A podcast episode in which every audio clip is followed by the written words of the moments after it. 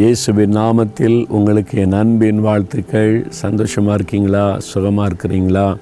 ஆண்டவர் கூட இருக்கிறாரு கலங்கக்கூடாது எந்த சூழ்நிலை கண்டு பயப்படக்கூடாது. ஆண்டவர் என்ன சொல்கிறாருன்னு நம்ம கவனமாக கேட்கணும். ஆண்டவுடைய விருப்பம் என்ன? அவருடைய விருப்பத்தை நம்ம நிறைவேற்றினா தான் அவர் நம்ம கூட மகிழ்ச்சியாக நடக்க முடியும்.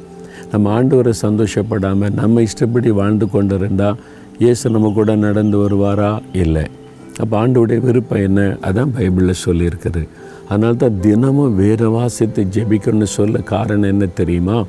இதை வாசிக்கும் போது தான் தேவனுடைய விருப்பம் அவருடைய சித்தம் என்ன என்பதை நம்ம அறிய முடியும். அதற்கேற்றபடி வாழ நம்ம ஒப்பு கொடுக்க முடியும். அதனால தான் வேத வாசிப்பு அந்த தியானம் ஜெபம் ரெண்டுமே முக்கியம். இன்றைக்கி வேதத்தில் அவருடைய சித்தத்தை குறித்து சொன்ன ஒரு காரியம் பாருங்கள் ஒன்று தெசலுனிக்கையர் நாலாம் அதிகாரம் மூன்றாம் வசனத்தில் நீங்கள் பரிசுத்தம் உள்ளவர்கள் ஆக வேண்டும் என்பதே தேவனுடைய சித்தமாக இருக்கிறது நீங்கள் பரிசுத்தம் உள்ளவர்களாக வேண்டும். அதுதான் தேவ சித்தம். ஆண்டவர்கிட்ட போய் ஆண்டவரே என்னை குறித்து உங்கள் சித்தம் என்னப்பா? அப்படின்னு கேட்டால் முதலாவது என்ன சொல்லுவார் தெரியுமா? தம்பி மகளே நீ பரிசுத்தமாக இருக்கணும்ப்பா. அதான் முதல்ல சொல்லுவார் ஏன் தெரியுமா? நான் பரிசுத்தமுள்ள தேவன். உன் தகப்பனாக இருக்கிற நான் பரிசுத்தமாக இருக்கிறதுனால நீ பரிசுத்தமாக இருக்கணும். அப்போ தானே நம்ம கூட இருக்க முடியும். நான் பாவம் செய்கிற இடத்துல பாவத்தோடு என்னால் இருக்க முடியாது.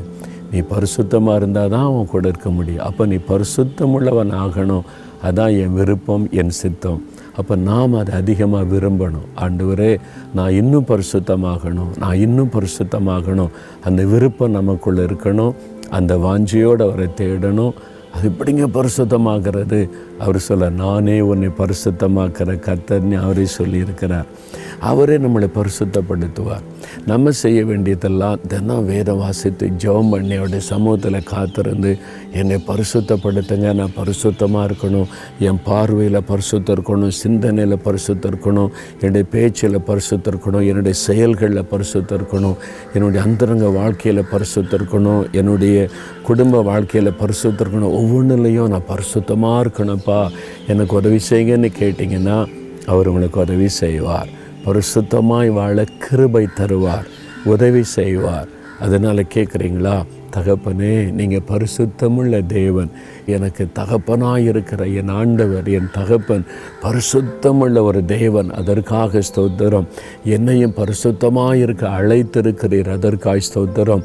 பாவம் நிறைந்த இந்த உலகத்தில் பரிசுத்தமாக வாழ்வது ரொம்ப கஷ்டமாக இருக்குதுப்பா. ஆனால் நீங்கள் உதவி செய்யுங்க. உங்களால் என்னை பரிசுத்தப்படுத்த முடியும். நான் இன்னும் பரிசுத்தமாக வாழ எனக்கு நீங்கள் உதவி செய்ய முடியும். நான் விசுவாசிக்கிறேன்.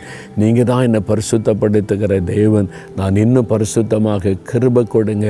அனு தினமும் நான் பரிசுத்தமாய் வாழ எனக்கு உதவி செய்யுங்க. அதுக்காக என் ஆவி ஆத்மா சரீரத்தை உமக்கு ஒப்பு கொடுக்கிறேன் இயேசுவின் நாமத்தில் ஜெபிக்கிறேன் பிதாவே. ஆமேன் ஆமேன்.